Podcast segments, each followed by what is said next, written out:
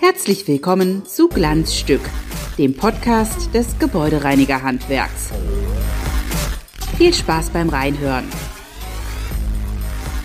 Glanzstück, Episode 16 und diesmal wollen wir mit Caroline Bosbach sprechen über Image, Handwerk, berufliche Bildung und Politik. Herzlich willkommen, Frau Bosbach. Dankeschön, ich freue mich über die Einladung. Für diejenigen, die Sie nicht kennen oder noch nicht in allen Facetten kennen, könnte man sie in ganz unterschiedlichen beruflichen Farben vorstellen. Model, Beraterin, Autorin, Referentin, Politikerin.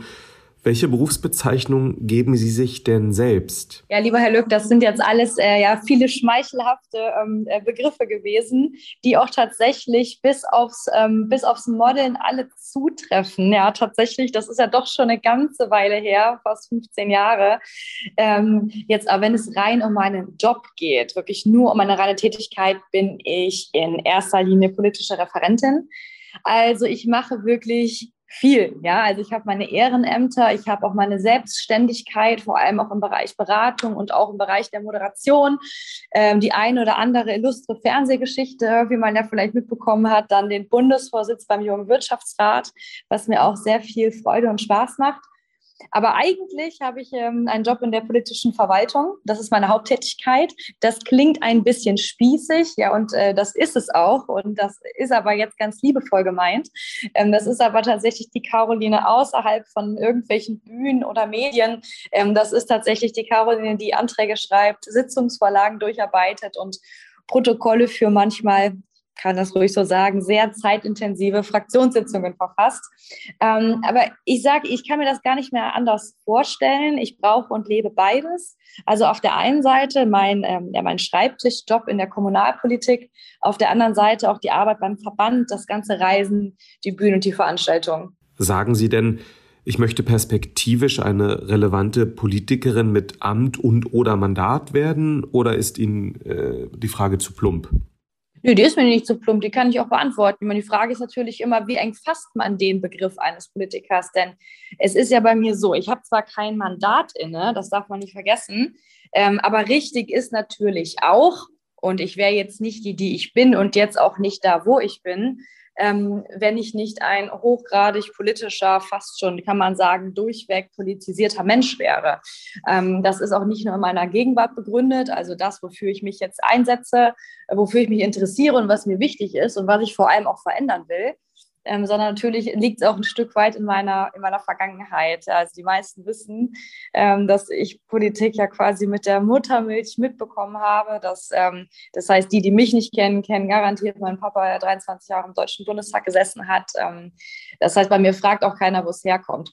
Ich bin ja auch die Einzige, die damals von uns drei, also drei, drei Mädchen, drei äh, Schwestern, die dann äh, mit ihm damals nach Berlin gegangen ist. Und deswegen habe ich schon in ganz jungen Jahren, das war einfach eine super spannende und auch prägende Zeit, einfach sehr, sehr viel mitbekommen. Für mich schon äh, früh beschlossen, dass Politik tatsächlich einen sehr, sehr großen Teil meines Lebens ausmachen darf und auch soll. Sie sind seit einigen Monaten Vorsitzende des Jungen Wirtschaftsrats.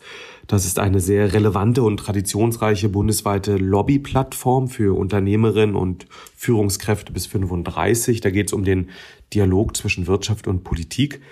Ist das ein Signal, sich politisch stärker einbringen zu wollen? Ähm, ich sage es mal so, ähm, Verbandsarbeit ist ja erstmal keine Politik im klassischen Sinne. Ja, was man aber wohl sagen kann, äh, dass der Wirtschaftsrat der politischste aller Wirtschaftsverbände in der Landschaft ist. Das kann man schon sagen. Ähm, aber grundsätzlich ist natürlich wichtig, hier zu unterscheiden. Und ähm, der Wirtschaftsrat trägt ja auch, sagt es auch immer, dass er den Namen oder diesen, diesen, diesen Annex der CDU e.V. tatsächlich nur historisch begründet trägt, grundsätzlich aber ähm, parteiisch unabhängig ist. Ähm, aber anknüpfen daran, ähm, ja, sich politisch stärker einbringen zu wollen, natürlich. Ich habe es eben schon erwähnt, ich bin hochgradig politisch, es wird mit jedem Tag mehr. Und ich glaube, man kann auch heutzutage als, als junger Mensch ähm, der in, in der freien Wirtschaft tätig ist oder im, im Bereich irgendwie in der Gesellschaft sich irgendwie im Auffällt und bewegt, gar nicht mehr unpolitisch sein. Ich frage mich manchmal, wie das geht. In Anbetracht all von diesen extremen Herausforderungen, denen wir bevorstehen und dieser massiven Unsicherheit auch. Das bekommt ja keine Generation irgendwie so stark ab wie wir. Also ich weiß nicht, wie es Ihnen da geht, ein bisschen älter, ich würde es immer noch in eine Generation irgendwie einordnen. Ähm, ja, ist eigentlich kaum noch möglich. Können Sie auf den Punkt bringen, was mit dem jungen Wirtschaftsrat Ihre Kernziele sind? Ja, da, wo fangen wir an, wo hören wir auf? Ne? Also äh, übergreifend, wenn man es jetzt mal wirklich den ganzen Überschrift geben würde, würde ich sagen, jungen Unternehmern, Führungskräften, aber auch Gründern ähm, eine Stimme zu geben, Gehör verschaffen. Und zwar explizit denen, die Sie eben angesprochen haben, bis 35. So, warum? Die Zeiten sind ja knüppelhart, es wird ja auch immer schlimmer dass ähm, das sehen wir auch in den letzten beiden Jahren, dass alles gerade irgendwie gleichzeitig passiert, dass alles dafür getan wird, der Wirtschaft irgendwie noch weiter Knüppel in die Beine zu schmeißen. Was hatten wir jetzt? Guck mal zurück, erst Corona, ähm, dann jetzt gerade dieser Corona erstens, dann dieser unfassbare Rückstau am größten Containerhafen der Welt in China, der einfach mal zur Folge hat, dass Unternehmen auf der ganzen Welt gerade massive ja, negative Folgen für Versorgung mit Grundstoffen und Vorprodukten erwarten. Ja, das ist, kommt ja auch noch dazu. Dann Russland, der Krieg, ja, dessen Ende noch total ungewiss ist. Dann eine Inflation, eine Inflation, wie wir sie seit Jahrzehnten nicht erlebt haben. Ja, also da wird einem ja schwindlig.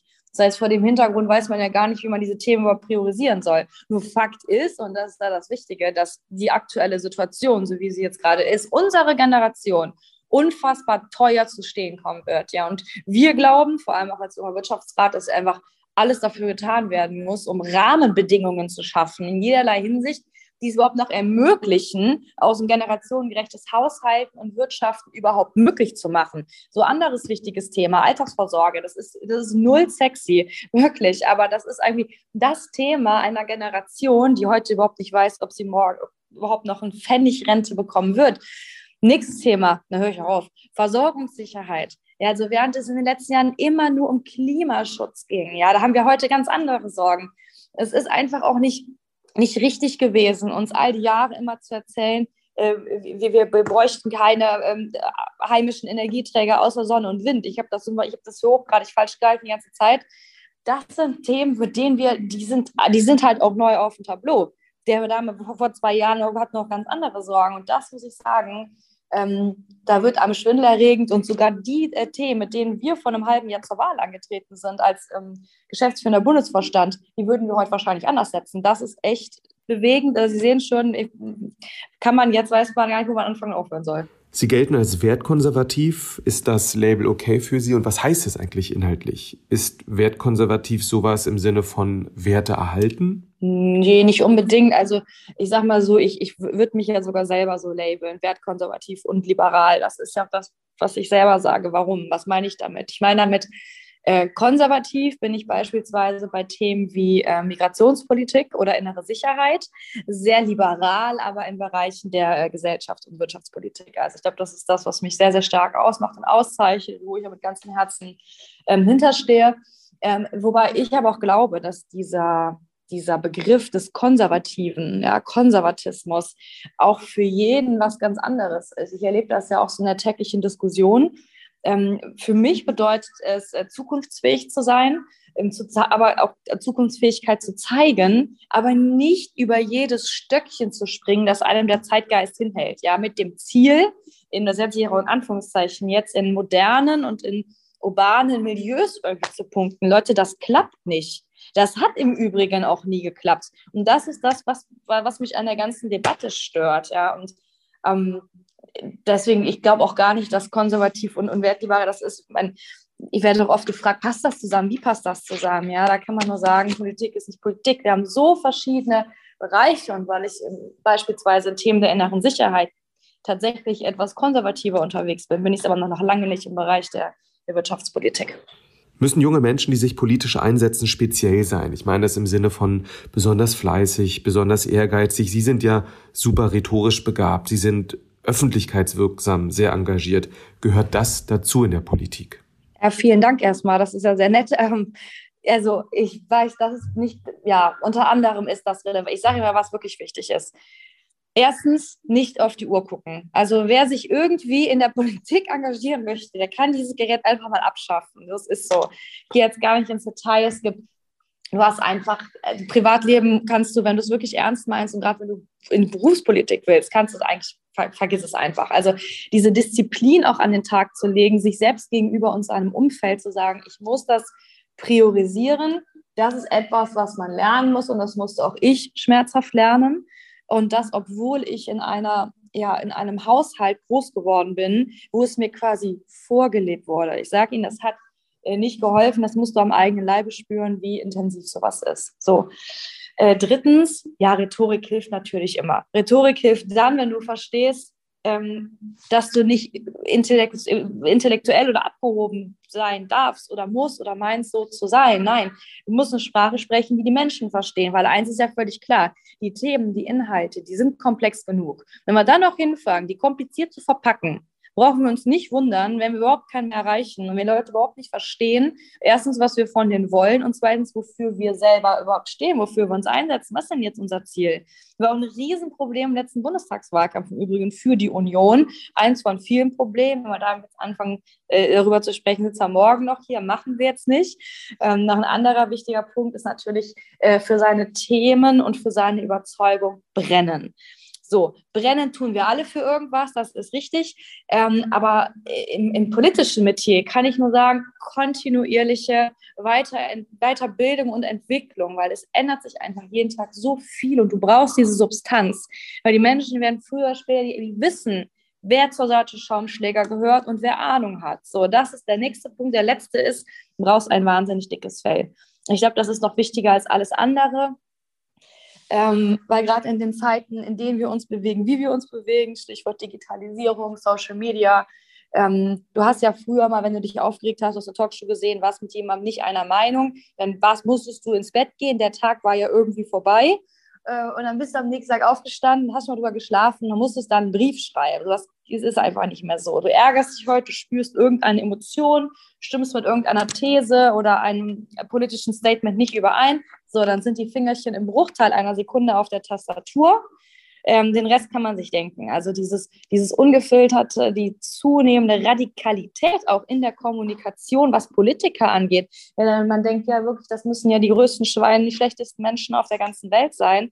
Äh, wenn man sich anschaut, ähm, wie mit denen umgegangen wird. Ja, also ich muss sagen, ich finde es unterirdisch. Mir gefällt diese Entwicklung überhaupt nicht, gerade auch bei, ähm, bei jungen Menschen, wo ich, wo ich mich manchmal frage, also das, das tut doch auch der eigenen Seele nicht gut, wenn man ständig so schießt, oder? Und ähm, man darf nicht vergessen, das sind doch alles Menschen, die ihren Job machen. Für andere, auch für die Gesellschaft, die dabei nicht reich werden. Kann ich auch aus eigener Erfahrung sagen. Also wenn du, wenn du wirklich Geld verdienen willst, dann bleib bitte in der freien Wirtschaft, aber ähm, geh nicht in die Politik. Wie passen denn jetzt seriöse Politik und Let's Dance zusammen oder wie bringen Sie das zusammen? Ja, wie bringe ich das zusammen? Ich glaube, dass sich das nicht für jeden eignet. Das ist, glaube ich, das Allerwichtigste. Ähm, du musst natürlich da den, diesen, diesen Balanceakt halten, weil das ein Balanceakt ist, machen wir uns nichts vor, das ist so. Ich habe mir auch aus den eigenen Reihen, als ich dann irgendwann kommuniziert habe, ist so, ja, ich äh, mache mach Anfang des Jahres habe ich so ein Fernsehprojekt, hat was mit Tanzen zu tun. Da kam erstmal Oha. Ähm, und da kam wirklich, also da war dieses gesamte Potpourri dabei an, an Reaktionen von, du weißt schon, dass du dir jetzt deine politische Karriere zerstörst, bis hin zu, super, Caro. Endlich mal jemand, der das macht, der sich das traut, ähm, der vielleicht auch mal bemüht ist, den Leuten draußen zu zeigen, hey, in der CDU, da sind auch Leute, wo es, wo es nicht, wo nicht der Staub rauskommt, wenn du dir auf die Schulter klopfst. Ja, das ist ja auch so ein Ding. Ich meine, das Image, was man von der Union, von Unionspolitikern oder auch äh, politisch Aktiven in der CDU hat, das ist ja grauenvoll. Da muss ich ja manchmal schon schmunzeln, weil es so absurd ist. Und ich glaube, dass ich da nicht das allerschlechteste Werk getan habe. Ähm, und unabhängig davon hat es mir auch unglaublich viel Freude gemacht. Ich habe meinen ähm, mein, mein Job ja eben schon skizziert, ja, ähm, in der Verwaltung. Und ich, das war einfach wunderschön, also eine ganz andere Welt zu betreten und mal ja, sich auch, das ist ja auch eine Inspiration, das ist auch eine Form von Weiterbildung. Das ist, es gibt nicht nur deine eigene kleine Welt. Da draußen gibt es wirklich ein gewaltiges Business, das Showbusiness und da mal so einen Einblick so nah haben zu können über ein paar Wochen. Ich muss sagen, die Erfahrung war Gold wert. Glanzstück oder geht gar nicht? In dieser Kategorie sprechen wir immer über ein kontroverses, ein aktuelles oder zentrales Thema, das uns als Branche bewegt. Und wir haben mit Ihnen ja schon ein wenig über Image und Politik gesprochen und das würde ich mit Blick auf das Handwerk gerne vertiefen. Was meinen Sie denn? Ist denn das Image des Handwerks besser als das der Politik? Ähm, ja, ähm, mit, mit der Bitte war eine kurze Antwort, ja, das tatsächlich. Und ich kann auch ganz klar, ganz kurz und knapp sagen, warum. Im Handwerk bewegen sich Menschen, die was schaffen. So, die arbeiten, die arbeiten mit ihren Händen und die sind grundsätzlich immer besser gelitten als diejenigen, die reden. Kann ich Ihnen aus Erfahrung sagen. Also diejenigen, die wirklich die anpacken, sind immer gerne gesehen, wenn ich diesen Vergleich mal so hart anstellen darf. Ähm, ah, jetzt sind wir natürlich beim Thema, warum ist es dann trotzdem so schwer, junge Menschen fürs Handwerk zu begeistern? Richtig. Wobei ich vorher gerne noch von Ihnen wissen würde, ähm, ob Sie handwerklich begabt sind. Ich? Nein, null. Was sind in Ihren Augen die Hauptursachen, dass das Handwerk insgesamt, aber auch unser Gewerk, die Gebäudereinigung im Azubi-Bereich, aber auch generell im Personalbereich äh, solche Sorgen hat? Ähm, äh, da fragen Sie tatsächlich die falsche, weil ich glaube, dass ich, ich kann das tatsächlich nicht, nicht nachvollziehen. Ganz im Gegenteil, ich muss viel mehr dafür getan werden, ähm, das Handwerk auch zu stärken. Allein schon Stichwort hier Fachkräftemangel. Und ich sage Ihnen jetzt mal, wir müssen hier keine hochtrabenden philosophischen oder gar politischen Diskussionen führen. Das ist alles Quatsch. Also ich mache es mal ganz einfach. Versuchen Sie doch mal einen Handwerker zu bekommen, gleich welche Metiers. Also die Erfahrung hat doch jeder von uns, der diesen Podcast gerade hört, schon mal gemacht. So und woran, woran, woran liegt das? Ja, also an der Attraktivität des Jobs, am Gehalt oder der, der falsche Glaube, dass man heutzutage das alles irgendwie akademisiert sein muss. Ich sehe das völlig anders. Also ähm, in meiner Familie, in, der, in meiner Kernfamilie, haben vier von fünf Leuten eine Ausbildung. Vier von fünf. Zwei haben studiert. Das bin einmal ich und das ist mein Papa. Also mein Papa hat beides gemacht, Ausbildung und Studium. Ähm, ich habe damals tatsächlich auch mit einer Ausbildung nach dem Abitur angefangen habe dann, nachdem ich versucht habe, für mich entschieden, dass es für mich nicht das Richtige ist. Aber ansonsten, also meine, meine Mama ist Bankkauffrau, meine äh, kleine Schwester übrigens auch und die andere betreibt ein äh, Café in Bergisch Gladbach. Also es ist äh, ganz, ganz anderer Weg. Deswegen äh, fragen Sie da tatsächlich gar nicht die richtige. Ich würde mir wünschen, dass die Politik hier tatsächlich auch andere Rahmenbedingungen schafft und zumindest das, was sie tun kann, im Rahmen ihrer Möglichkeiten, da den kompletten, äh, kompletten Turnover hinzubekommen. Haben junge Menschen heute vielleicht einfach weniger Lust als früher, körperlich oder mit den Händen zu arbeiten? Ich, ich, ich glaube das nicht. Ich glaube, es ist ähm, tatsächlich verbreitet, der, es sieht man allein, allein schon daran, dass jetzt die Fitnessstudios überquellen. Also ist jetzt ein, ist ein falscher Vergleich, aber ich glaube nicht, dass, dass junge Menschen sich vor körperlicher Arbeit oder vor Kraftanstrengungen scheuen. Ich glaube, es ist vielmehr dieser weit verbreitete Glaube, dass das Leben irgendwie akademisiert werden muss. Ich halte das für hochgradig falsch, weil das sind nicht diejenigen, die mein Dach abdecken, das sind nicht diejenigen, die kommen und mir helfen, wenn mir zu Hause Rohren um die Ohren fliegen, das sind auch nicht diejenigen, ähm, die meine, die dafür sorgen, dass abends Büroräume wieder betretbar gemacht werden, für diejenigen, die am nächsten Tag dort anfangen. Ich kann es nur schwer nachvollziehen. Das ist natürlich nicht etwas für jeden. Das ist schon klar, aber ich glaube, dass es sehr viele junge Menschen gibt, die eigentlich Lust drauf haben und das dann aus den, aus den falschen Beweggründen nicht tun. Wenn wir generell auf die berufliche Bildung schauen, dann sehen wir ja einen klaren Trend. Das Studium boomt seit 30 Jahren, die Ausbildung dagegen lahmt. Das heißt, hier hat man falsche bildungspolitische Anreize gesetzt und das fällt uns jetzt auf die Füße? Das fällt uns auf, absolut fällt uns das auf die Füße. Ich habe es eben schon angesprochen. Stichwort Fachkräftemangel. Jetzt ist die Situation so, wie sie ist. Jetzt tun wir natürlich gut dran, in die Zukunft zu gucken und zu, sich zu überlegen, was tut man. Das fängt bei einem brandaktuellen Thema an. Äh, wir haben es wir gerade hier wieder in, in, in, den Kommunen und im Land. Wie gehen wir mit denjenigen um, die zu uns kommen? Auch hier Anerkennung von ausländischen Abschlüssen. Da machen wir uns manchmal selber das Leben schwer. Das sind fix und fertig ausgebildete äh, Menschen, die zu uns kommen und die wir nicht in Arbeit bringen können, weil irgendjemand irgendwelche äh, Ausbildungen nicht anerkennt. Da muss ich sagen, verstehe ich nicht. Fehlt mir jegliche Fantasie für, warum man da nicht viel flexibler ist, pragmatischer und systematischer vorgeht. Das ist ja, das wird ja immer noch von, von, von Menschen entschieden, von Fall zu Fall tatsächlich. Also es ist natürlich auch spannend. Also es dürfte eigentlich so luxuriös ist unsere Situation hier in Deutschland nicht, dass wir uns das erlauben können. Ich sehe, was das Land braucht und was wir haben und sehe, dass da ein riesen Gap ist und sehe dann als, als dritte Seite dieses, dieses nennen mal magischen Dreiecks, dass da wahnsinnig viele Menschen immer zu uns kommen, die da mit dem Abhilfe schaffen könnten und dass wir uns selber das Leben schwer machen, indem wir sagen, wir kennen irgendwelche Abschlüsse nicht an. Und das Allerwichtigste, um Menschen zu zu integrieren, ist eben sie in Arbeit zu bringen. Punkt. Sprache und Arbeit. Ende, Ende der Geschichte. Glanz zum Schluss. Glanz zum Schluss, das ist im ganz positiv gemeinten Sinne unser Rausschmeißer. Zehn nicht immer ernst, aber nie böse gemeinte Fragen mit Bitte um zehn spontane, kurze Antworten. Schwere Waffen für die Ukraine, ja oder nein? Ja. Greta Thunberg ist ein Idol für mich, weil? Nein.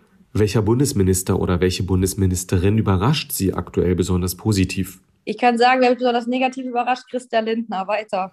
Da müssen Sie jetzt aber noch kurz die Erklärung hinterher schieben. Nein, das war jetzt auch mit dem Augenzwinkern gemeint. Ähm, ich denke spontan äh, zum Beispiel daran, was er gemacht hat, um den Menschen vermeintlich ähm, bei den Belastungen mit den Spritpreisen zu helfen. So ein kompliziertes System, sowas kannst du dir überhaupt nicht ausdenken. Also kann man, glaube ich, zusammenfassen unter dem Stichwort ähm, Lebensfremdheit und Entkopplung, äh, Entkopplung von der gelebten Wirklichkeit. Wovor haben Sie so richtig Angst? Vor der nächsten Rückrunde des ersten FC Köln. Gendern, finde ich. Mache ich nicht, halte ich nichts von, hoffe, es kommt nicht weiter durch. Ist es Ihnen also völlig egal, ob man Sie eine Politikerin oder ein Politiker nennt? Ja. Ihre liebste Hausarbeit? Ganz ehrlich, gar keine. Ich bin nicht so die große Hausarbeiterin. Ich tue das, was gemacht werden muss und dann war's das. Mit Boris Becker habe ich Mitleid, weil. Mitleid? Mitleid ich glaube, es ist eine, ähm, eine gestandene Persönlichkeit, die sehr hoch geflogen und dann ziemlich tief gefallen ist. Sowas ist nie schön, das wünscht man keinem und man kann es auch nicht anmaßen, davon außen irgendwelche Bewertungsmaßstäbe anzulegen. Ist Joachim Lambi von Let's Dance genauso streng, wenn die Kameras aus sind? Natürlich nicht. Also ich habe mal gesagt, ähm, der einzige Ort, wo ich mal mit ihm tanzen würde, wäre in Flensburg. Das ist der einzige Ort auf der Welt, wo es schön ist, wenig Punkte zu haben. Er war ja immer sehr sparsam bei mir mit denen. Letzte Frage. Das Gute an zwei Schwestern ist? Äh, dass du eigentlich nicht einkaufen gehen musst, sondern du gehst einfach in den hiesigen Kleiderschrank, ähm, äh, gleiche Größe, gleiche Figur und tauschst einfach rundherum aus. Du hast immer eine Schulter zum Anlehnen, immer eine zum Weinen und immer eine zum Lachen. Liebe Frau Bosbach, in dem Sinne haben Sie vielen Dank für diese Schnellrunde, haben Sie vielen Dank, dass Sie sich für unseren Podcast Zeit genommen haben. Alles Gute. Ich bedanke mich auch. Tschüss. Und euch und Ihnen da draußen sagen wir Danke fürs Zuhören. Bleiben Sie sauber. Tschüss. Bis zum nächsten Mal.